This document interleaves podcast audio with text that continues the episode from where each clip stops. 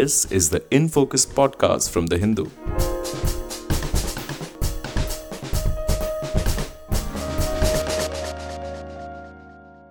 Hello and welcome to The Hindu's In Focus podcast with me, K. Bharat Kumar.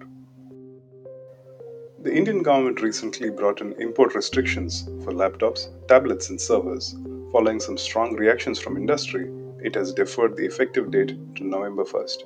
But to begin with, what did the government aim to achieve with these curbs? Shore up national security by having tight controls over whom we import from, or nudge local manufacturing and thus spur job creation? Economist and author Ajay Chhibber says he believes the government is going down the wrong path with this move. He is distinguished visiting scholar, Institute of International Economic Policy, George Washington University in the US. Let's hear what he has to say in detail. Dr. Chhibber, thank you so much for creating time to be with us. Really appreciate you being with us today. Thank you. It's a pleasure to be with you. So we've had some exposure to your opinions on especially the recent import curbs, news of import curbs that the government of India wants to bring on laptops, tablets and like electronics. Could you give us a short summary of why you think the government is wrong in introducing such import curbs? Well, I mean, you know, historically, we had, after independence, we had gone into this period of import substitution and, you know, import controls and curbs. In fact, more than that, we even had production licenses. So there was a lot of that directed industrial policy and built on import controls. But then, you know, the result was that our growth rate was not comparable to many other countries. And especially later when many of the East Asian countries went into more export-led growth, we fell behind. And we had this notoriously referred to as the Hindu growth rate of 3.5 to 4%, which my old professor, Raj Krishna, he was my professor at the Delhi School of Economics. He's the one who coined that phrase, somewhat sarcastically, of course, referring to it as the Hindu growth rate, which you will appreciate since you're with the Hindu newspaper. So, you know, and then we had this period of import liberalization.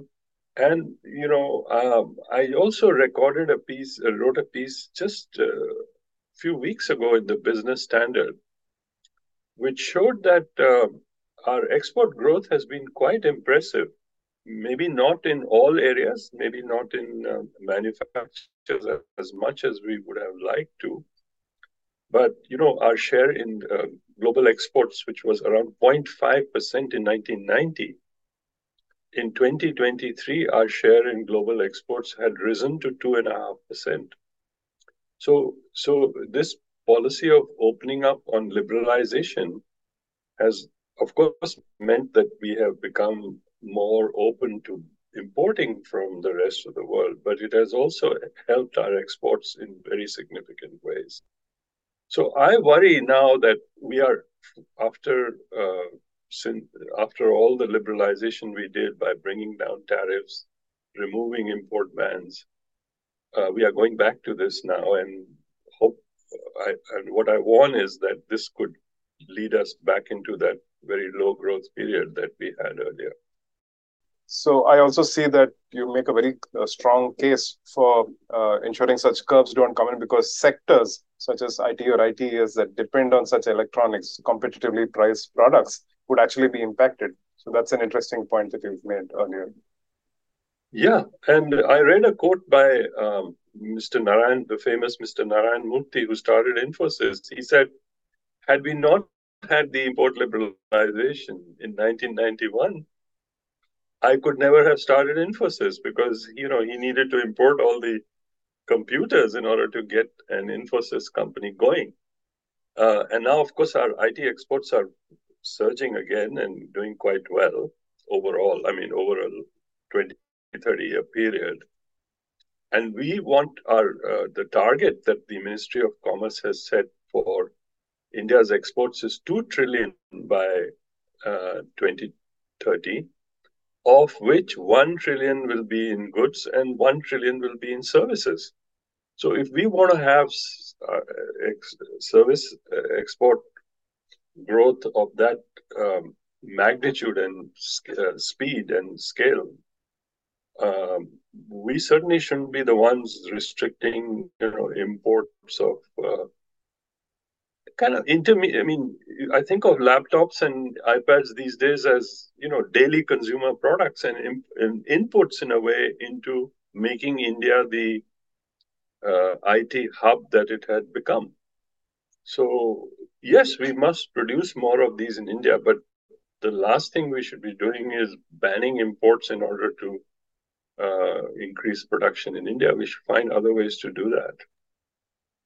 So this industrial policy that you refer to, over a period of several decades, several countries, including the US and countries in Europe and now China, they've all, sort of dabbled in it, and India has done its had its share of this in the past, and now we're going back into it, is what you're saying. So, is the data on the outcome so ambivalent, not clear enough? Because why would governments keep going into this again and again if there is not enough proof that this would work for them?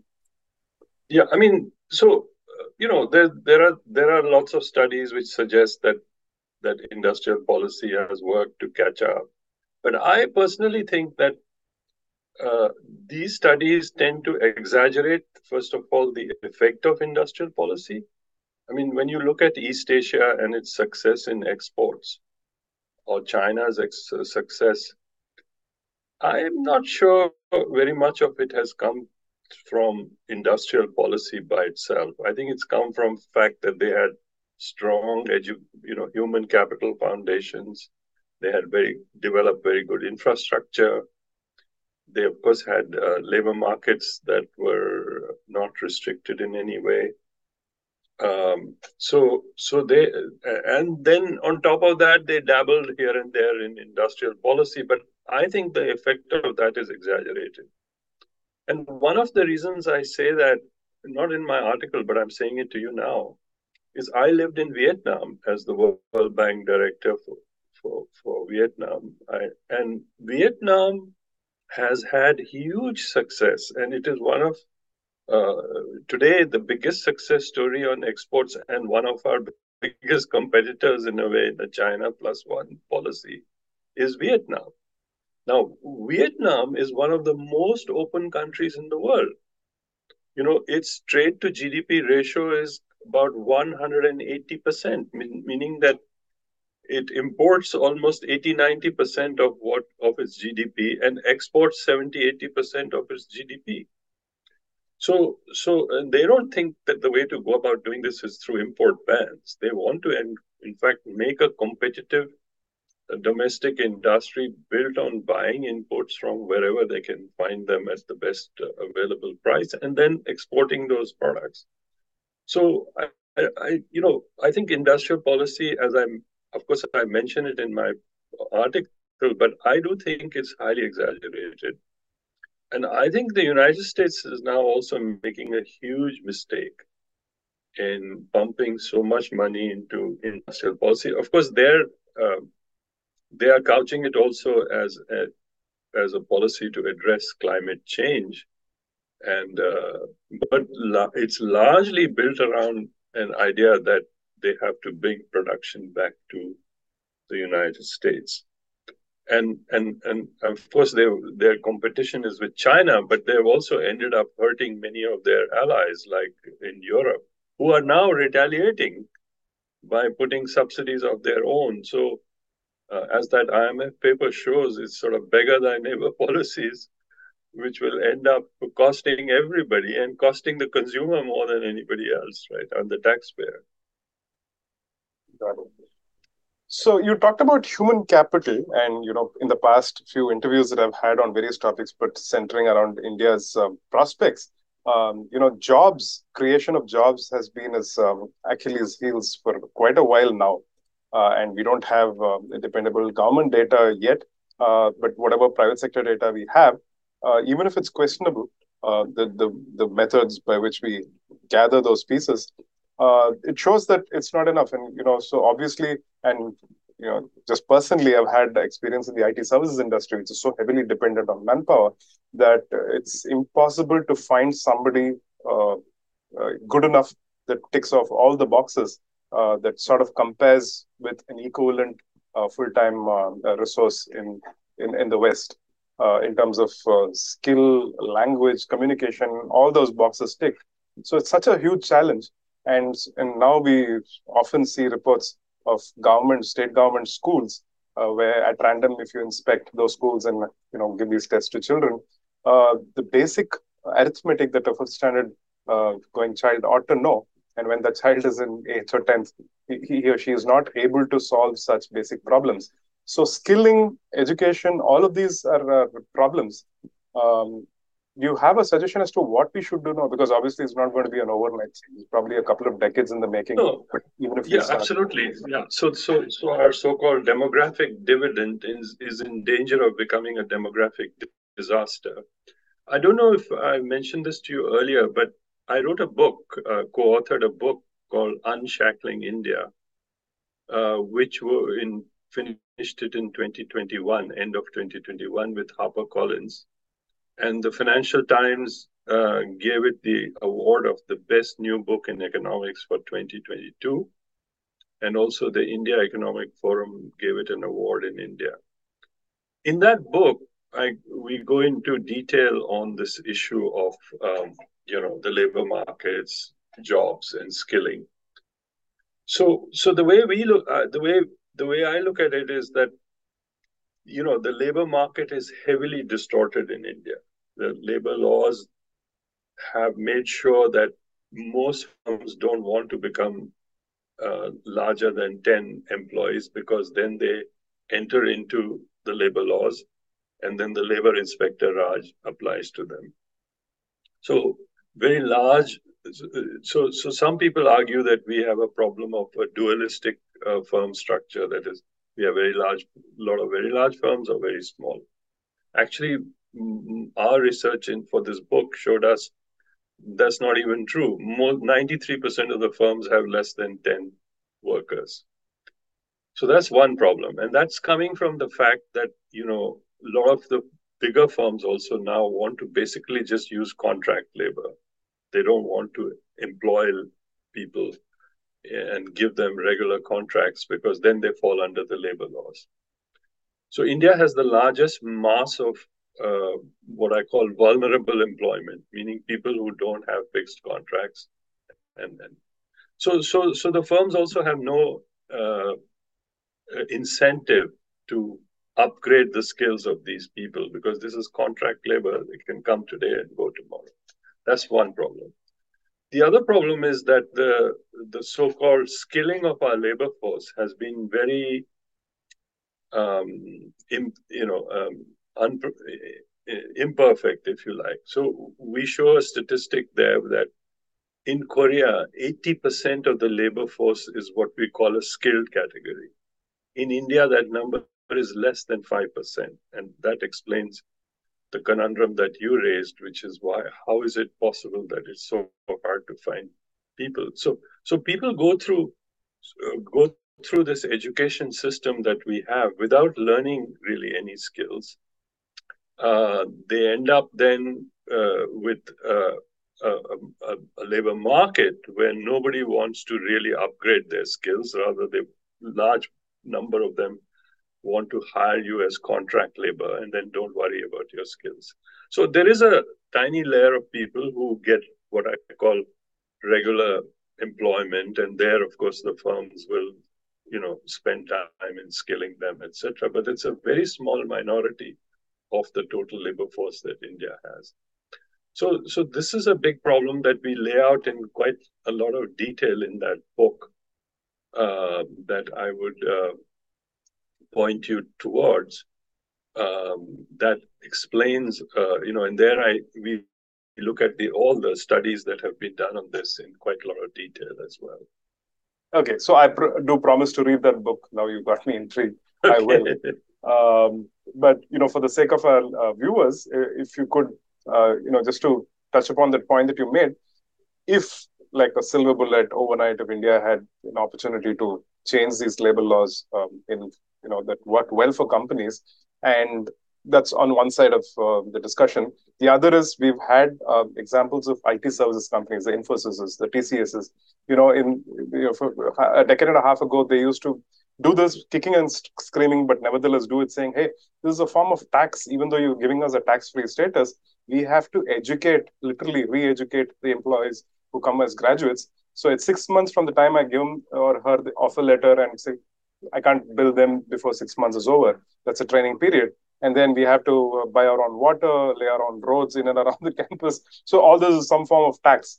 And now in the current circumstances, even if it's like contract labor, I see the likes of Amazon, for instance, bring in a certain level of customer service that I, as an Indian, and I've lived here all my life, I'm not used to with other service providers. So if the Indian government can tweak or, do an overhaul of these labor laws, and if companies can invest, would that be a good, solid answer to our problems? Where do you think we'll go from there? Yeah, so I think the problems are, of course, much deeper also. It goes back to our education system. And but those, if you start addressing them, will take quite a lot of time to work their way through. But the existing labor laws, if they could be reformed to make more labor market flexibility, I think the firms would have an incentive to, invest more in building up the skills that they require for their companies. I asked I was an advisor to FICI, and I'm now also on the CII Economic Advisory Council. So I talked to a lot of business people. And I asked the question, why aren't you people pushing for labor reform? And they said, Ajay, we have adjusted to this system. We are not, we have gone into very capital intensive sectors where we don't need too much labor, and that labor that we need, we know how to train them. Or we have contracted out a lot of our requirements, and we contracted out to smaller firms who go and hire contract labor and deliver us the product. So we have adjusted to this system. The cost is that new entry is restricted by the system, that new firms that could come compete and make India a more cost-effective, competitive industrial sector, those are the ones that are being restricted. The existing firms have no incentive anymore in changing the system because they have already adjusted to this system. So that's the way. So when you look at reports done by, these big consulting companies on, they go and survey the existing companies on what are your main constraints, labor reform will hardly ever figure high on their agenda because they are talking to the people who have already adjusted to the existing situation. So it's not, in our book, what we try to show is where we have come for the last 75 years, and which is where we are today. And what do we do in the next 10 years so that by the 25 years from now, when India becomes at 100, it can become an advanced economy. So it's not a reform that's going to happen overnight. It's not like you put a ban on imports and you lift a ban on imports. It's not those, press button reforms. But so it has to be done over the next 5-6 years in a comprehensive way in order to. The other point we make in our book is why does India have an advantage in IT services versus, say, regular industrial sector? And there we've identified the land market as a big issue because, industrial manufacturing requires more land. IT requires land, but not that much, right? And infrastructure for manufacturing needs is much bigger than for an IT company. So there we argue that it's the land market that is really very highly distorted in India, and that these zoning laws, that zoning systems that we have, for example, the floor area ratio in India, where land is so scarce, is one of the lowest in the world. We have a table in our book which shows that the floor area ratio in India in urban areas is one of the lowest in the world. So that's why we have these cities that you see that sprawl. You know, Delhi is 30 miles by 30 miles. Chennai is probably sprawled out all into the interior. And Chennai has also built up on all its, sort of water catchment areas, so that now whenever it rains too much, the whole city always floods, right? That's showing you a problem. And Chennai is one of the cities I think I mentioned in that book, in that table, its floor area ratio. And when you compare that to, say, Chinese cities or, you know, other countries, their cities, you see how big the gap is. Why would we take our most scarce resource, which is land, which, you know, we don't have too much land in India compared to our population, and we use it so poorly? And then, of course, because agricultural income is not taxed, and because people don't have jobs, they've stayed back on the farm. And so farm productivity is very low. So we have a lot of land locked into agriculture, where our yields are 1/3 to 1/2 of what yields could be. So we can't release that land because we need the food and the agriculture commodities. And then we have so many people stuck there as well because they don't have jobs elsewhere. So all these things are interlinked, and we lay this out in this book, in a section of the book which deals with what I call factor markets: land, labor, capital markets. Same in the capital markets, we find very expensive.